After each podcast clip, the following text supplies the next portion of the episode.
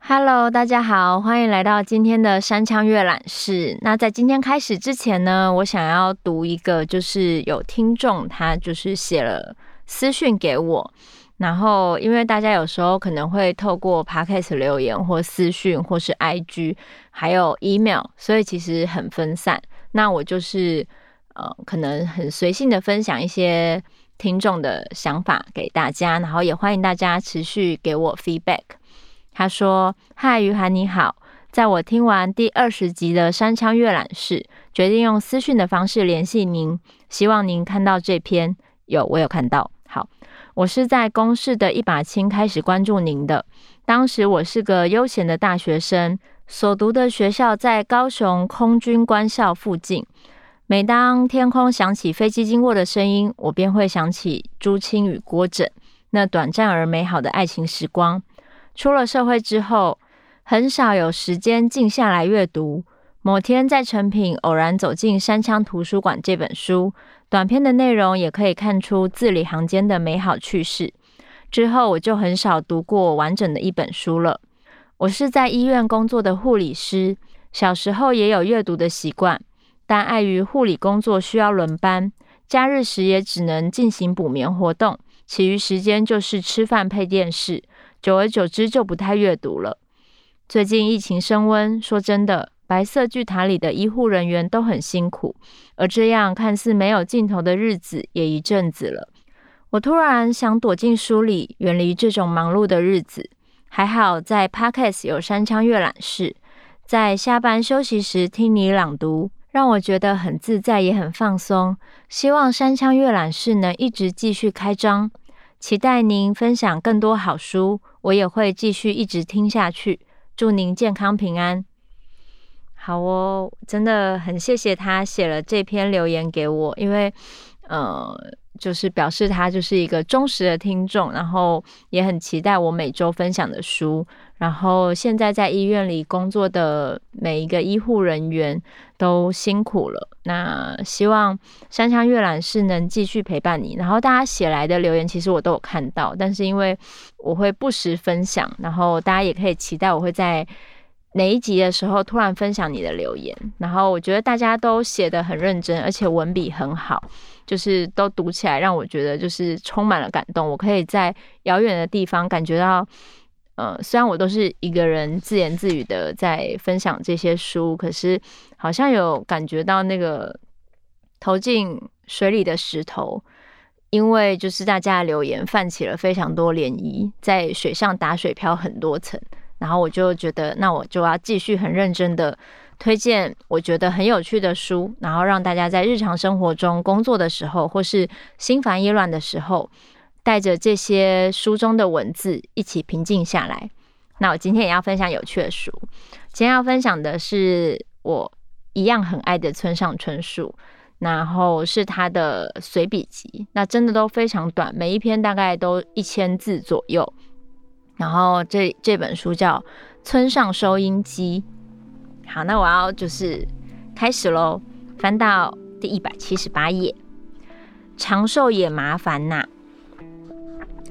早死比较好，还是长寿比较好？如果要我从这两者来选的话，我想当然是尽可能活长一点比较好。我是压倒性的这样想的。不过翻开文学百科词典，看看古今东西作家的脸时，却会落入沉思。活得太久似乎也不怎么样。怎么说呢？年轻时候死去的作家会留下年轻时候的容貌，相对长寿的作家大多以死前左右的相片成为固定的形象。例如韩波、普希金等人的相片经常是年轻气盛的，比较起来，托尔斯泰和志贺直哉却感觉已经老了。志贺直哉，哈？就是那位在教科书上登出照片的秃头老公公吧？变成这样对吗？以他们来说，应该也会想说：你们偶尔也把我年轻时候的照片刊登出来嘛？要不然，简直就像我一辈子都是老头子似的。可是他们这样的声音并没有传到世间，也没有理由传到。永远都是上了年纪之后，头也秃了，满脸皱纹的相片流传在世间。如果无论如何都不喜欢这样的话，就必须像沙林杰，就是《麦田捕手》的作者那样，从某个时间点开始关闭在高墙里，从此不在世间抛头露面，也不拍任何新照片。这样的话倒还好。沙林杰今年已经八十二岁了，可是几乎没有人知道他中年以后的脸是什么样子。我觉得也不必做到这个地步。老实说。嗯，而且在与世隔绝、悄然隐居的期间，无法成为传说的对象，很可能就会被人家完全忘掉了。你说是吗？外国有专门为作家拍摄脸部特写的摄影师，他们是真正的专家，几乎只拍作家的肖像，不拍别的。他们拍作家，把底片存档起来，库藏保存着，有需要的时候再应要求调出来租给出版社，以获取收入。最近有杰利·鲍尔和玛丽翁·艾特林格，这两位就是这方面的代表。这两位也帮我拍过照片，让我觉得啊，原来如此，专家果然不同凡响，就像手艺好的牙医一样。这样比喻也许很奇怪。艾特林格在纽约摄影棚所拍的瑞蒙·卡佛黑白照。就因为卡佛不久之后去世，因此发挥了作为固定形象的功能。这是一张相当有味道的出色照片，生动地透露出正在工作巅峰状态的作家般神韵，勤快地努力维持健康，活到九十六岁，最后让世人说什么啊？村上春树只是个脏兮兮、衰衰弱弱的老头子嘛？那我可不愿意。可是我也不想早死啊，真是伤脑筋，嘀嘀咕咕。好了，这一篇就这样。我记得我以前就是翻到这篇的时候，我就瞬间觉得，天哪，他说的没错诶，因为大家如果就是有参加过告别式的话，就是那个照片都是通常就是比较近期的照片，所以的确也像他说的，如果你真的活得很长寿，然后很努力的保持健康，就最后你的肖像照或是你。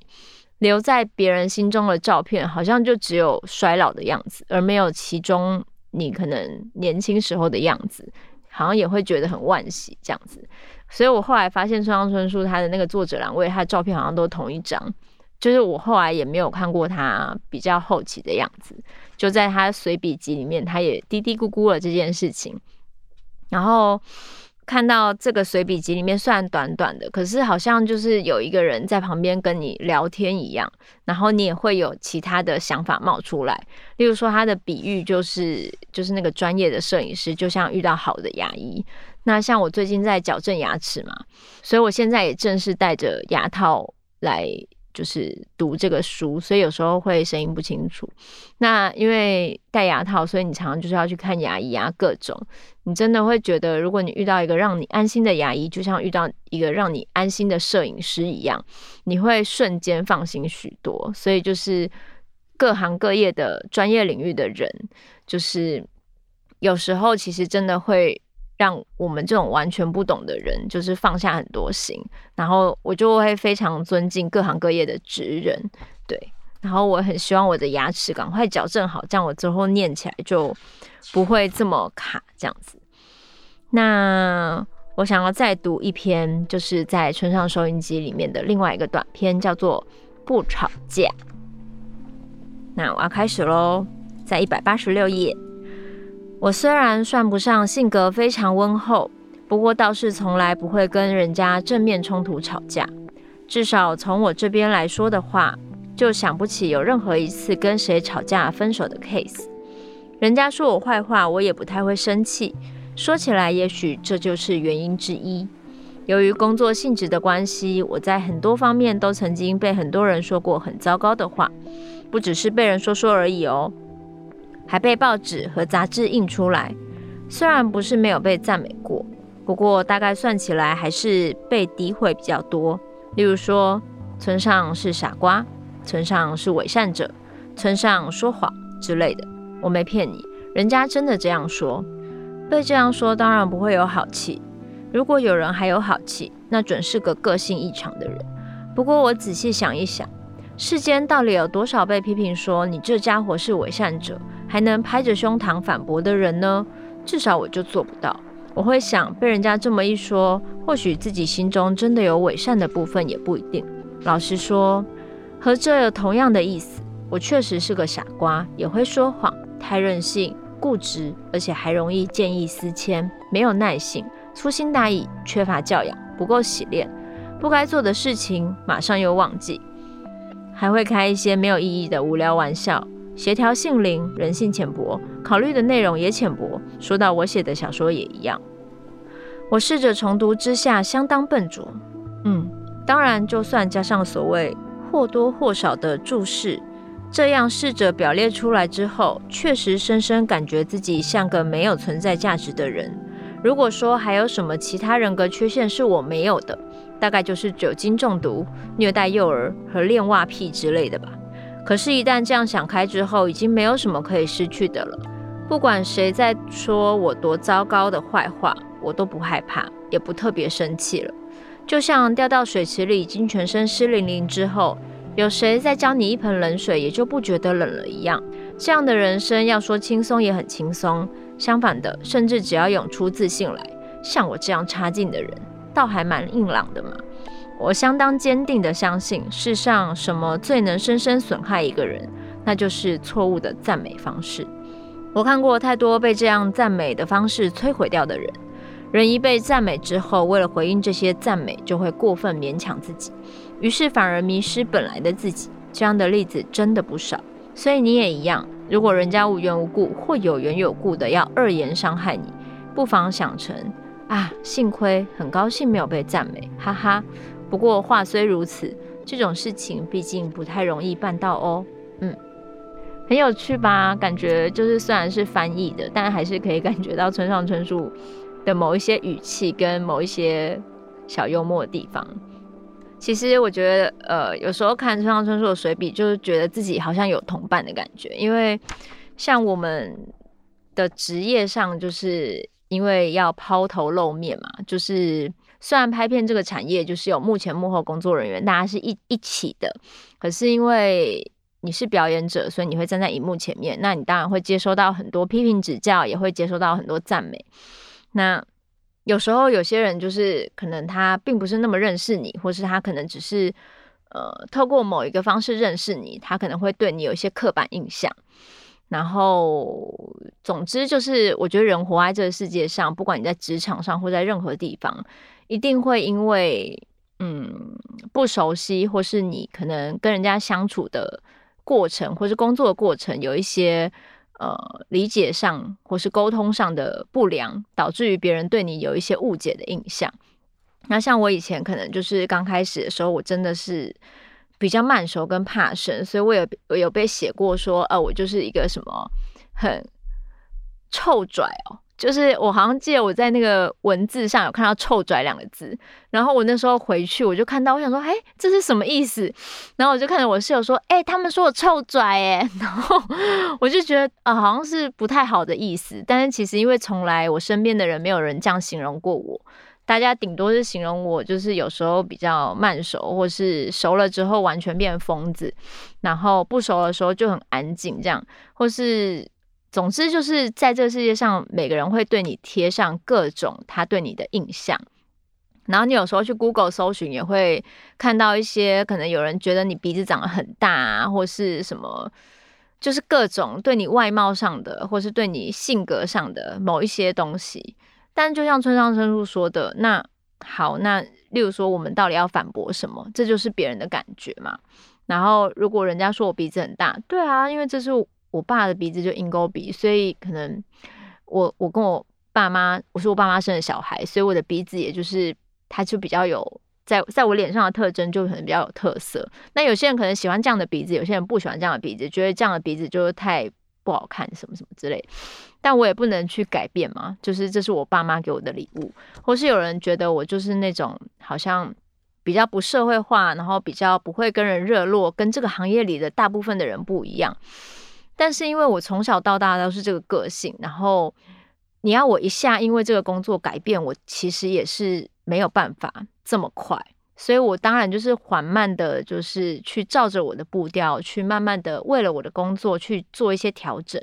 那像我最近也看了一个韩剧，叫做《我的出走日记》，那里面其中一个女生她也是有社交恐惧症，可是你知道，每个人就是成长的过程中总是要克服很多事情，所以当别人对我有批评指教的时候，其实我也会稍微反省一下，说我自己是不是真的太封闭自我了？那是不是有些时候？试着跨出那一步，就走出自己原本的个性，然后尝试一下。当然，我的性格不会完全被改变。例如说，从一个很怕生、安静的人，突然变成一个就是无比活泼、社交能力极强的人，可能也没有办法一夕之间转变，因为我的本质就是这样。但我要接受我的本质，然后从我的本质里面跨出一点点新的延伸，大概是这样的状态。然后，而且可能就是。再把自己的自在扩大一点点，那我可能就会减少这样的误解。不过我觉得后来大家也就多少知道我就是比较喜欢静态的活动，然后比较喜欢可能阅读啊，或是比起去人群很多的地方会紧张不自在，我可能比较喜欢独处。久了，大家认识你这个特质以后。可能那个误会也会变少了，但是如果刚认识你的人，多少还是会觉得，哎，怎么好像怎么很不合群啊，都不一起吃饭什么什么的。所以有时候透过书籍，或是透过一些呃，就是戏剧，就是遇到类似频率的人的时候，我就会觉得有深深被理解的感觉。因为像村上春树，其实也是没有很喜欢聚会的。总之就是看了这个随笔，我得到疗愈。那希望在各行各业里，就是有工作上的辛苦，或是人际关系上相处有一些辛苦的时候，其实不管是透过一些文字上，或是一些戏剧角色上，希望大家都可以找到自己出走的方式。那这一集的山墙阅览室就到这边结束喽，我们下周见。